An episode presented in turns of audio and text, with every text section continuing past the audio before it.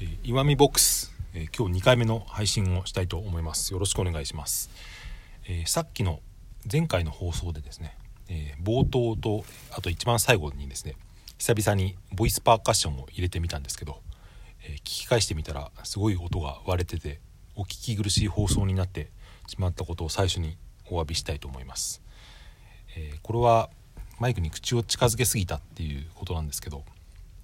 今そのスマホのマイク直で喋る時は、え、マイクにティッシュをですね当ててこの息の音が入らないように すいませんしてるんですけど、えー、まあ、喋る分にはそれでいいみたいですけどボイスパーカッションぐらいですね、えー、思いっきり口を息を吐く場合は、えそれではダメなんだなってことが分かりました。もうちょっと距離を取らないとダメなんですね、えまあ録音というのは奥が深いと、まあ、気をつければいいだけの話なんですけど、えー、前の放送でも話したようなマイクはですね Amazon から届いたんですよ、えー、高い方のマイクと安っちいマイクとあと iPhone 用の変換コードみたいなですね、えー、頼んでまとめて届いたんですけど結局まだ開封していないというですね、えー、割と環境を変えるとなるとそれなりに、えー、意思も使うし時間も使うのでもうちょっと余裕が出てからやろうかなといういつも後回しにしてしまう悪い癖なんですが、えー、まあ、それで、えー、話してみたいことはですねうん今日の朝の出来事なんですけど、えー、朝自転車通勤をしていたら、えちょうど同じ時間に登校中だった小学生の列の中にですね男の子の会話が聞こえてきて、えまあ、聞こえてきたその会話はちょっとだけなんですけどその中でその元気のいい男の男の子がですね、えー、超コロナウイルスって言ってたんですよね。なんか朝からそれがですね面白くてですね超コロナウイルス。笑ってしまったんですけど、まあ、大人が言ったら結構貧縮を買いそうな、うん、ことかもしれないですけど。でもこういうですねその尖った尖ったというか、うん、やんちゃな発想っていうのはうん。見習わなければいけないなって、うん、難しいですけど思ったんですよね。まあコロナウイルス、うん、流行ってるし苦しんでる人いると思うんですけどそうですね。もちろんそのニュースで言われてるような、えー、まあ、中国から来た人を学校に、えー、登校させなかったりとかそういう差別的なことはですねとても良くないと思うんですけど。それと関係なくですねそういった、うん、言葉で遊べるっていうのはその何、うん、て言うんだろうな難しいですねこれは、うん、その貧縮を恐れずにですね言いたいことを言えるマインドっていうのは、うん、大人になっても必要なことなんじゃないかなと思ったんですよね、うん、確かに誰かを傷つけてしまうのはもちろんやるべきではないしなんですけどまあ、えー、極端な例を言うとですねどんなどんな表現をしてもどんな言葉をしてもですねそれに傷つく人っていうのはいると誰かが言ってましたけどそういうことはあると思うんですよね。どれだけ相手を気遣ってもどれだけ配慮した表現にしてもどこかに傷つく人は必ずいると。まあ、なのでというわけではないですけどそれほどですね、えー、拡散されないような配信であったり発信ならですねもっと尖ったことをですね言っていけばいいじゃないかと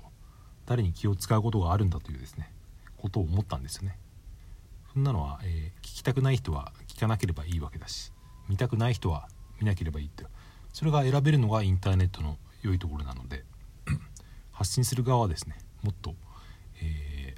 ー、思ったことをですねストレートに表現していけばいいんじゃないかと思ったという話なんですね。このどこにいるかもわからない誰かに気を使ってですね結局、えー、月並みなことつまらない話しかできなくなってしまうっていうのは割と大人のあるあるな気がしてですね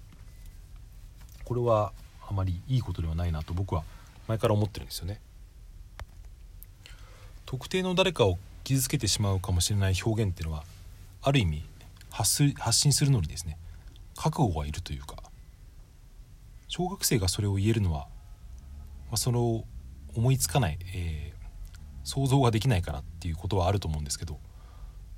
それにしてもですね、うん、そういった、えー、今ちょっと周りがうるさくなってきたので一瞬、えー、一瞬というか配信を止めてやったんですが、えー、これはア言ったかな？iPhone のアプリだとカットとかですね、えー、編集が使えるんですねこれ。速さ変えたりとかボイスチェンジャーとかいろいろできるんですけどほとんど僕は使っていない機能ですが、えー、後でもしかしたら使うかもしれません。話変わりますけどこの間ですねうちの妻がたまにこの僕の配信を本当にごくたまに聞くそうなんですけどこの間聞いて思ったことを教えてくれたんですけど、うん、多分家の中の会話でですね私があなたの話をあんまり聞いてあげないからここで頑張って配信してるのかなって思ったみたいなことを言ってですね、うん、それはちょっと違うとは思うんですけどまあいろんな考え方があるなと思って、まあ、もし僕がですねその家庭内で自分の言うことを聞いてくれる人がいなくてこうやってよそで配信を頑張ってくれるんだ、えー、頑張っているんだとしたらですね、まあ、それはある意味でいいことなのかなとか思ったりもするんですけどまあそんなに別に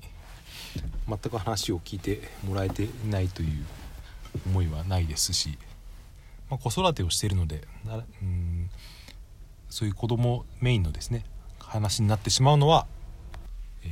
あるとは思うんですけど、まあ、それとこの、えー、不特定多数に配信する発信というのは、まあ、また別の分野なのかなとは思ってますけど、まあ、でもストレスが溜まってる時の方がこういう表現っていうのは